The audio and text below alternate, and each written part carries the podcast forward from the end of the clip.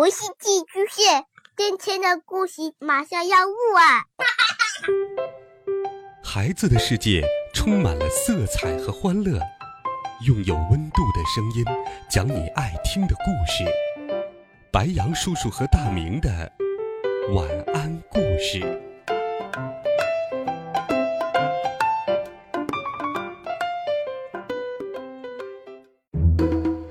小朋友们、同学们，大家好，欢迎收听白羊叔叔讲故事。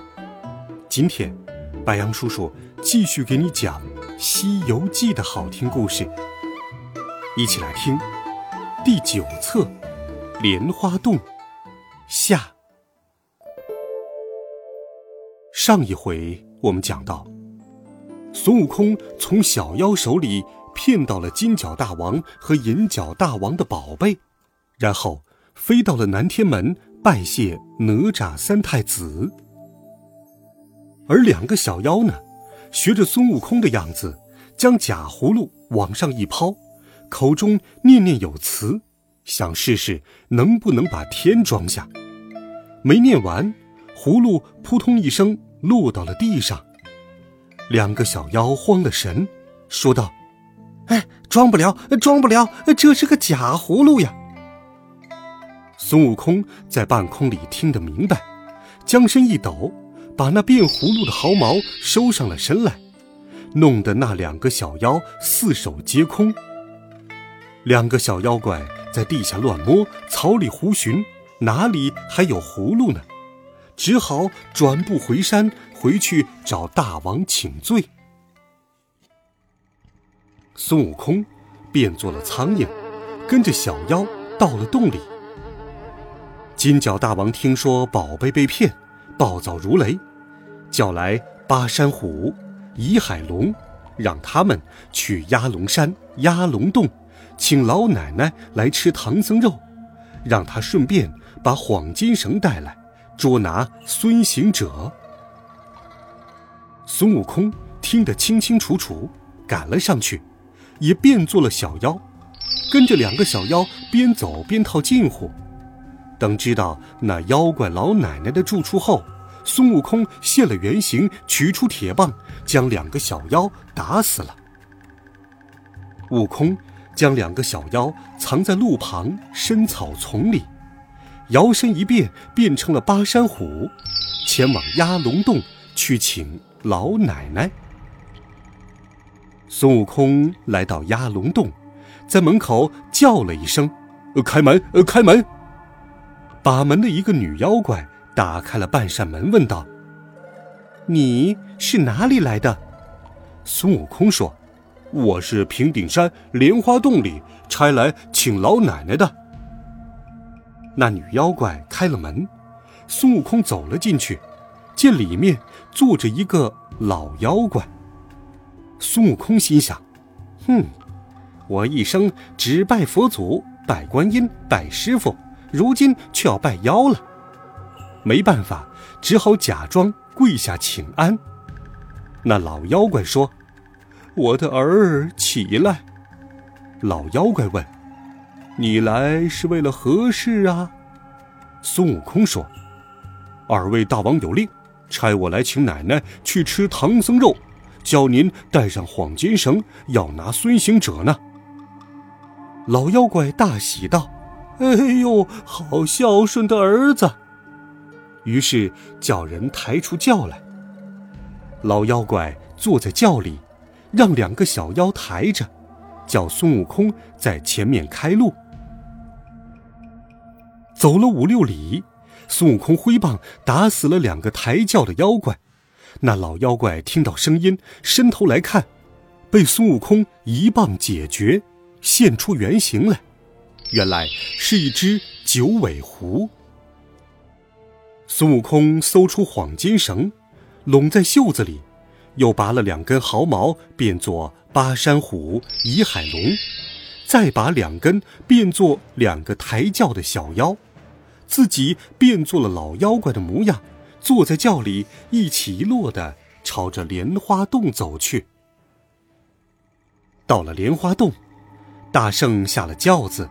学着老妖怪的样子，走进洞去，两个魔头双膝跪倒，朝上叫道：“母亲，孩儿有礼。”孙悟空笑着说：“我儿起来，起来，请我来有何事啊？”正在这时，巡山的小怪撞了进来，报告说：“大王，大王，孙行者打伤了奶奶，变成他的样子来了。”魔头听了，哪容分说，抓起七星宝剑向孙悟空劈脸砍来。孙悟空一闪，就躲出了洞外。银角大王劈了挂，追出洞来，纵云跳在空中，抡宝剑来刺。孙悟空举起铁棒，劈手相迎，两人在半空中斗战了三十回合，不分胜负。悟空抛出黄金绳，一下扣住魔头。银角认出是自家的宝贝，念起了松绳咒，脱了身，夺过绳子向孙悟空抛去，又念动了紧绳咒。紧紧紧，将孙悟空紧紧的捆住。银角从孙悟空身上搜出了红葫芦、玉净瓶，牵着孙悟空带回洞里。金角认出是孙行者，满面欢喜，命人用绳子把悟空捆了，然后和银角一起到后堂里喝酒去了。孙悟空趁前面无人。拔了一根毫毛，变作一个假身，真身却变作一个小妖，又偷偷的从金角大王那里把黄金绳偷了出来，变了一根假的，放回了原处。孙悟空得了宝贝，转身跳出门外，现了原身，高叫：“妖怪，我乃者行孙，来为我的兄弟孙行者报仇了。”银角大王说道。者行孙，我不跟你斗，我叫你一声，你敢答应吗？孙悟空说：“你叫上一千声，我就应你一万声。”银角拿着红葫芦跳在空中，叫声：“者行孙。”孙悟空仗着那是假名，朗声答应着，却嗖的一下被吸到了葫芦里去。孙悟空在葫芦里出不去，心想：“嗯，俺老孙五百年前大闹天宫，被太上老君放在八卦炉里炼了四十九天，也安然无恙。这葫芦哪能化得了我？且跟他进去看看好了。”银角将葫芦拿进洞，金角说：“要等化了，摇得响再打开。”孙悟空听了，便叫了起来：“哎呦！”哎呦，我整个人都化了。然后拔根毫毛，变作了瘫软的样子，真身却趁着银角打开看的时候飞了出去。那金角一看，孙悟空真的已经开始融化了，两个人又吃起酒来，顺手把红葫芦递给了旁边的一个小妖。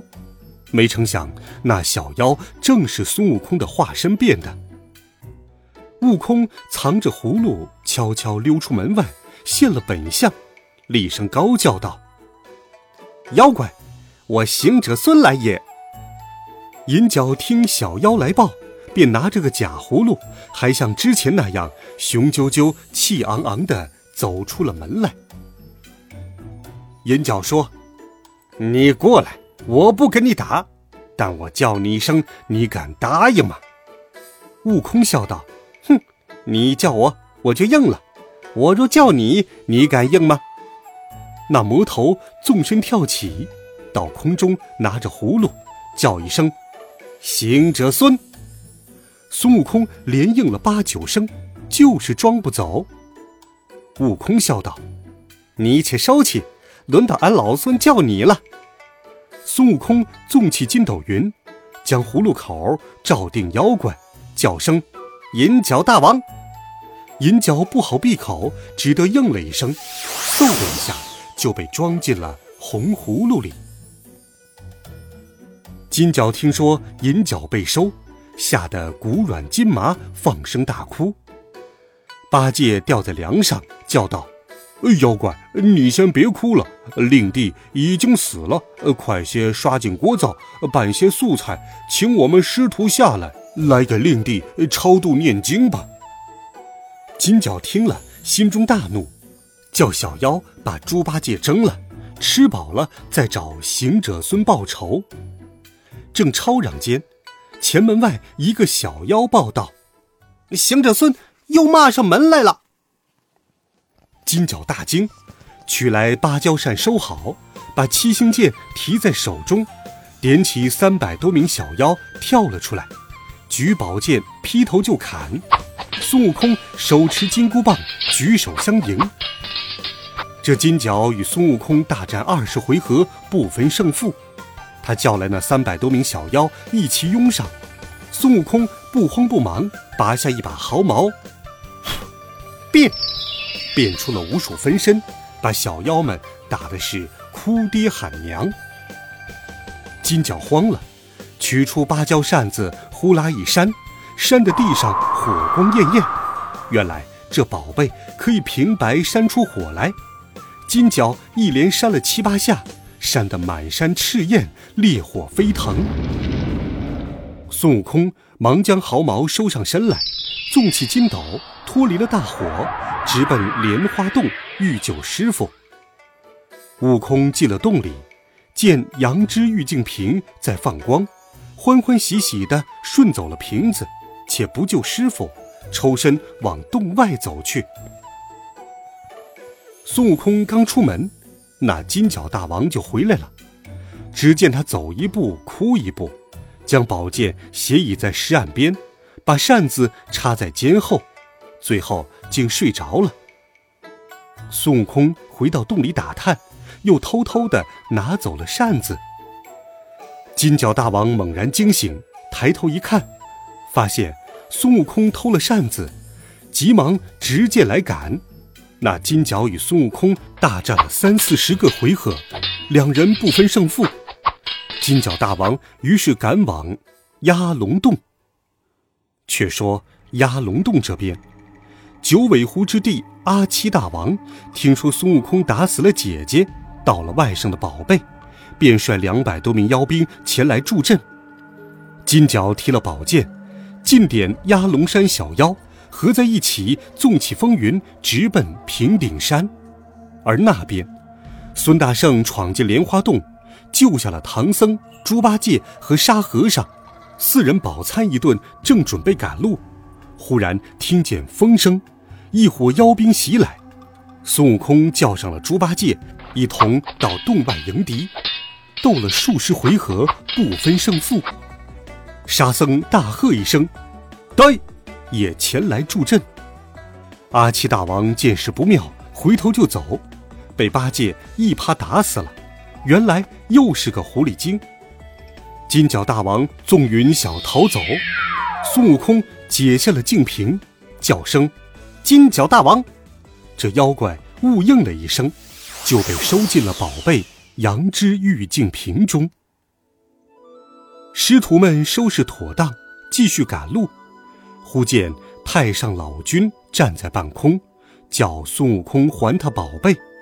老君说：“大圣，葫芦是我用来盛丹的，净瓶是我用来盛水的，宝剑是我用来炼魔的，扇子是我用来扇火的，那绳子是我勒袍的腰带。”那两个妖怪是给我看炉子的金银二童子啊！孙悟空见他这么说，便还了他宝贝。太上老君揭开葫芦与净瓶盖，倒出两股仙气，用手一指，仍化为金银二童子，一并带了回去。师徒四人继续踏上了西行取经的旅途。欲知后事如何，且听下一回。智降失利王。好了，孩子们，如果你喜欢白杨叔叔讲故事，就请把它分享给更多的好朋友。我们明天见，晚安，好梦。